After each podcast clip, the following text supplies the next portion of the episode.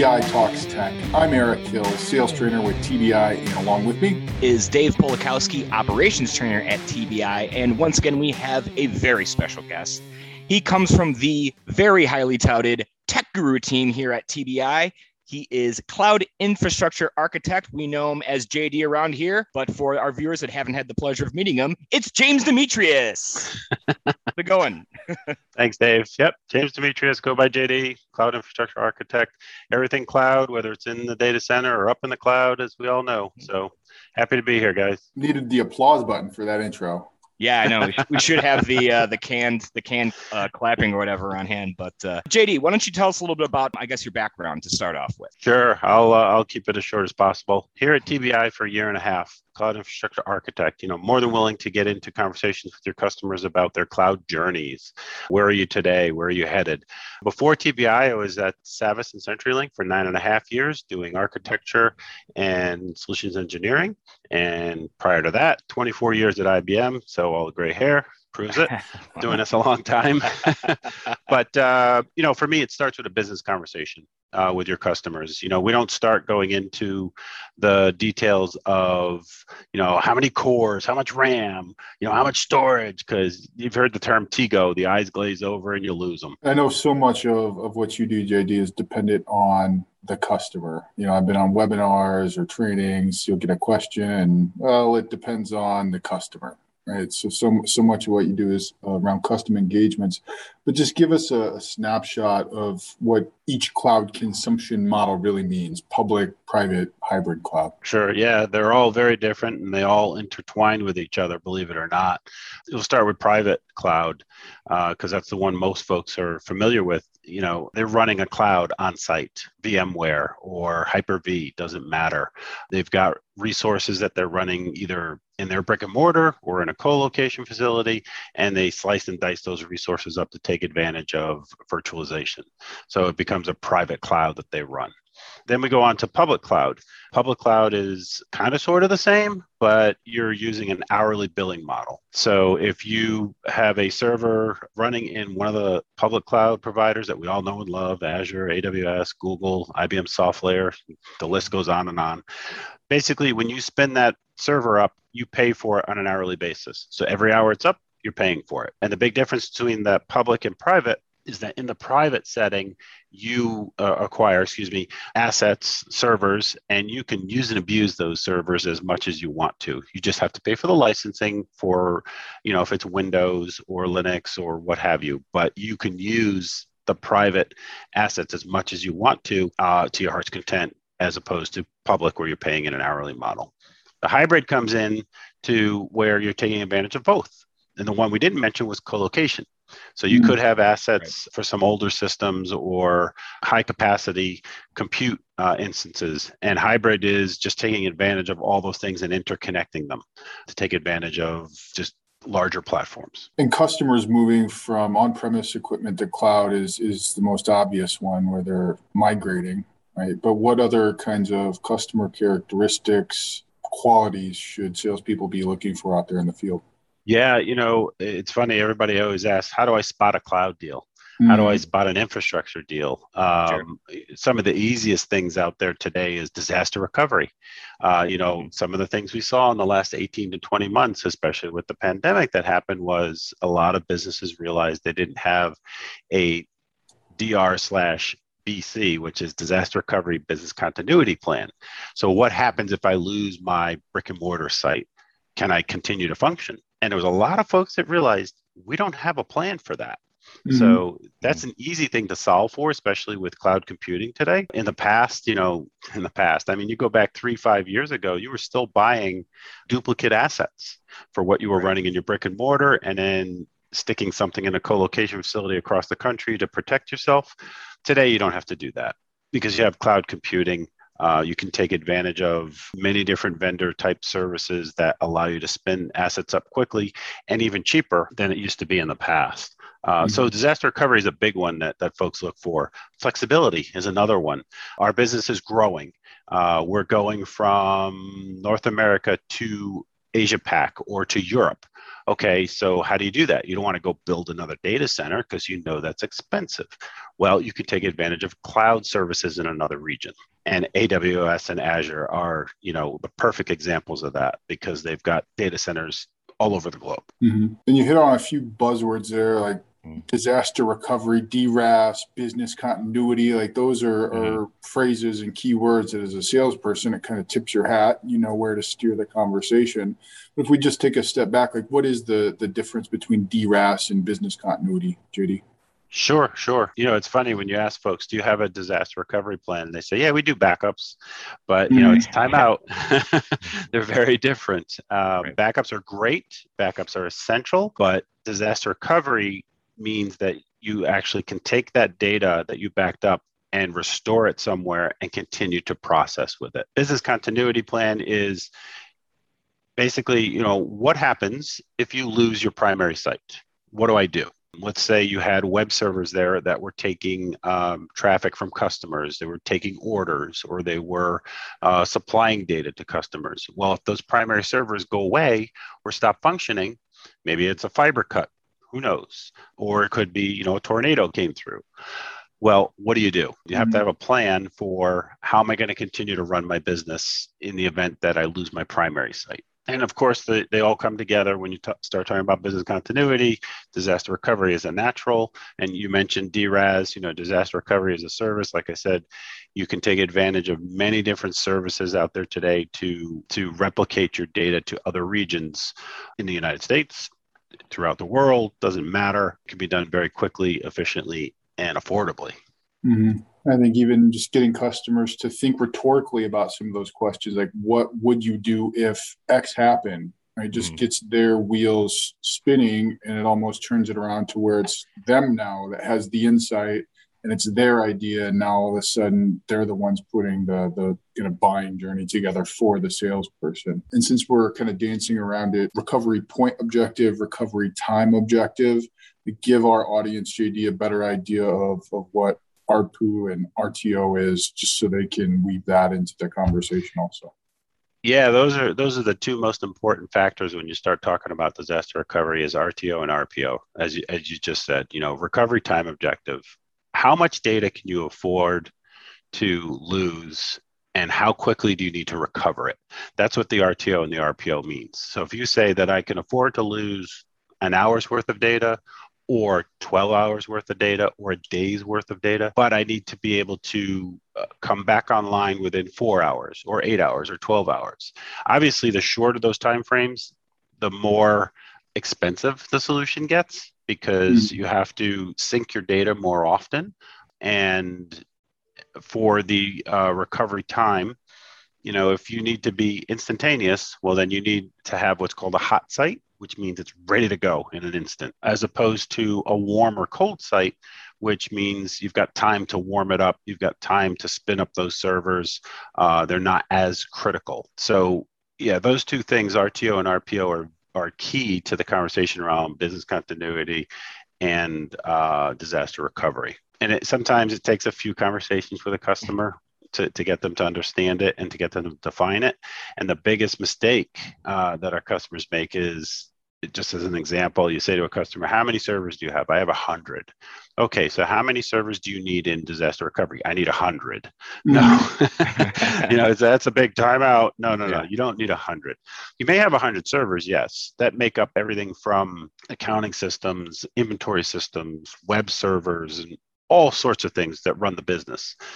But out of those hundred servers, how many do you need in a, in a critical situation to keep the lights on, to keep orders coming in. Maybe it's 50, maybe it's 20, but that's part of the whole analysis of business continuity, disaster recovery that has to be done. And we can help customers do that, but the customer is obviously very involved in that process because they know their servers, they know their business. Right. And they they have to help you with that process. And the other thing is, you know, you say, yeah, I could put 100 up there, but you're going to pay for 100 when you mm-hmm. don't need them all. You don't need all 100. And the whole point is to start that disaster recovery site, keep it up and running while you're working on getting your primary site back online, and then switch everything back over and then set those other servers back into a, um, sort of a hibernation state where you're paying much less for them and they're just sitting there waiting for another disaster uh, to occur. Mm-hmm. Yeah. So speaking, you know, of kind of this conversation we have right with the customer, as you said, you know, they're they're going to know their servers and their needs you know as good as anybody else. So that's kind of an important part of the conversation is their feedback right? So um, when we're talking about different cloud solutions what are some you know considerations that these end users or even partners should be looking for? Yeah um, so let's stay on security just for for a moment because sure. that is the hot topic this year. Last year it was UCaaS, right? Mm-hmm. everybody had to have their voice systems up and running because everybody sent folks home from brick and mortar to work from anywhere mm-hmm. right? Right. This year everybody has sort of settled in. They've learned how to work from anywhere. But now they realize you know what? I've got a couple holes in my security. Maybe my web servers aren't as secure as they should be. So security assessments are key. And again, our, a lot of our vendors, if not all of them, will do security assessments. Some of them will do what we'll call a light assessment at maybe a no cost, but it's probably uh, behooves the customer to pay for security assessment because when you do that, it's much more thorough. You get a very detailed report and you own that report and you can take it and go anywhere. You don't have to use that particular provider that did it for you. You can use it uh, internally. You can go and, and, and use it for an RFP, maybe something of that nature. Um, and the same thing applies when you talk about assessments. You know, Eric was asking, you know, where do we start? We start with an assessment because it really tells us what the environment looks like, whether it's on premise, in colo, in the cloud, or hybrid, doesn't matter. We need to get that assessment of of what the landscape looks like. How do how do agents start that process, JD, and get engaged with you and your team to to really evaluate, you know, what the customer has and where we can take them? No, that's a great question. You know, and it and uh, we get all kinds of different flavors when it comes to that those scenarios, if you will. Sometimes our agents will involve myself uh, or I'll do a plug for my team, John Romeo on the voice, or Thea on the voice, or security, Jim Bowers. You know, depending on what the particular customer is looking to solve for, they may involve us from the very beginning, very first conversation, and we'll stay engaged throughout the process. Or if you have a more intelligent customer, that understands their environments, they may give the agent a, uh, a list of all the servers, a list of all the security mm-hmm. items that are in, in place today. And then we can get involved, you know, pick the ball up and run, you know, from the 50 yard line instead of the, you know, at the 20. Sure. So we can get involved at any point. We don't mind. You know, obviously, if we're involved from the beginning, it's a little bit easier for us, but uh, it doesn't matter really. We can start at any point. Are there providers that you've been working with recently that you'd you'd say are easier to do business with than some of the others out there? Yeah, I'll name a few, and I'll, I'll also put them into categories, if you will, because mm-hmm. uh, when we're talking to customers, if it's we'll start with pure co-location you know, if it's all they need is power ping and pipe, you know, somewhere to put a rack of gear um, and bring connectivity into it, and they're going to do everything else. You know, you've got those types of providers. Everyone from you've got uh, TierPoint, you've got RapidScale, you've got Cyxtera, Digital Realty, Equinix. You know, you have, there's a there's a whole bunch of them. But uh, we work with DRT quite a bit. We work with uh, Cyxtera and TierPoint quite a bit. When you get to some of the other pieces like i need a managed service provider i want to put up a private cloud well you know then we start to look at folks like rackspace and netrix or even tierpoint for that matter. Uh, they play in, in that space as well. When we get to folks that maybe need desktop as a service there's specific players for that. You know you've got evolve ip they do it very very very well. You've got Rapid Scale, does it very well. But then if the requirements evolve beyond, you know, I need disaster recovery, I need some co-location, I need some private cloud. Well, Netrix does all three. You know, mm-hmm. so you you mm-hmm. kind of have to. That's why I said, you know, and Dave asked the question earlier. Have that business conversation up front. Understand what they're trying to solve for, because as we take that giant funnel that TBI has, we keep shaking that funnel down and and get it down to a smaller set of providers. Yeah, and I, I think that's really helpful for our audience. And I, I, remember when I started with TBI, like you start to wrap your head around the deployment models. It's like public versus private, colo versus hybrid, and then you start to understand the solutions, disaster recovery versus business continuity. But then even yet still, it's like, all right, well, what's the difference between infrastructure and platform? And, and it starts getting into all these as a service models, and you can kind of get lost in the weeds. I remember the pizza as a service analogy when I started helped helped me a little bit. Can you explain that analogy to, to everyone listening today, JD? Yeah, yeah, pizza as a service. So what do you want? Are you looking for meatball, pepperoni, sausage? oh, wait, you want all three? yeah, you know, uh, so it, it, all depends, you know, how you're going to bake this thing, right? Um, so it, it's understanding the requirements and understanding the, the customer's business, you know, and not just all the little widgets that make up servers, you know, uh, from CPU and storage and RAM.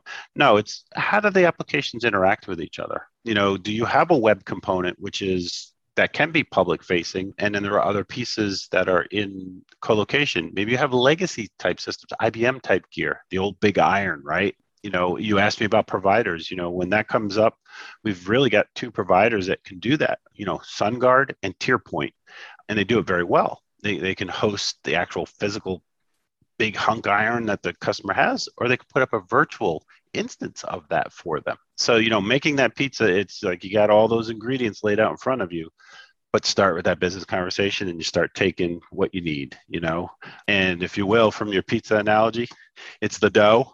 Mm. That's that's the base you know and then you pour in a little bit of engineering the sauce that would be us mm.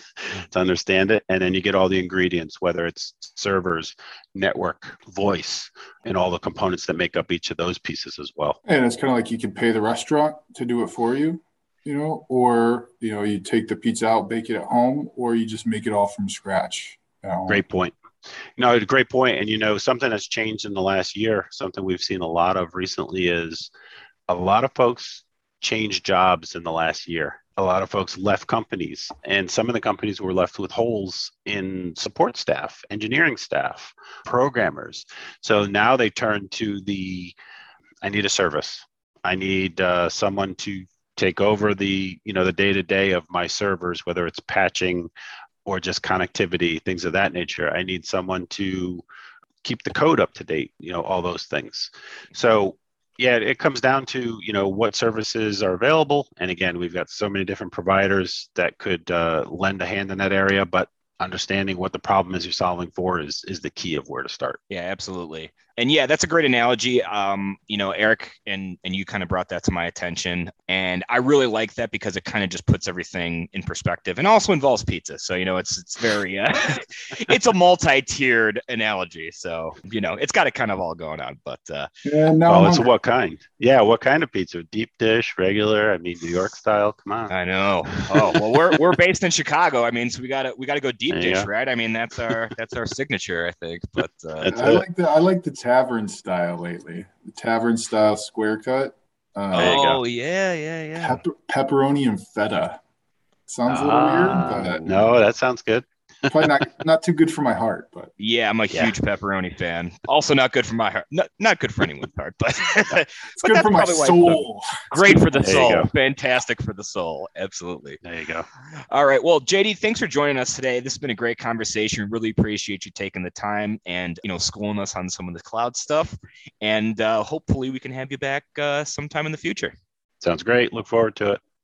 Alrighty, so thanks everyone for tuning in. For Eric Hills, I am Dave Polakowski, and this has been TBI Talks Tech.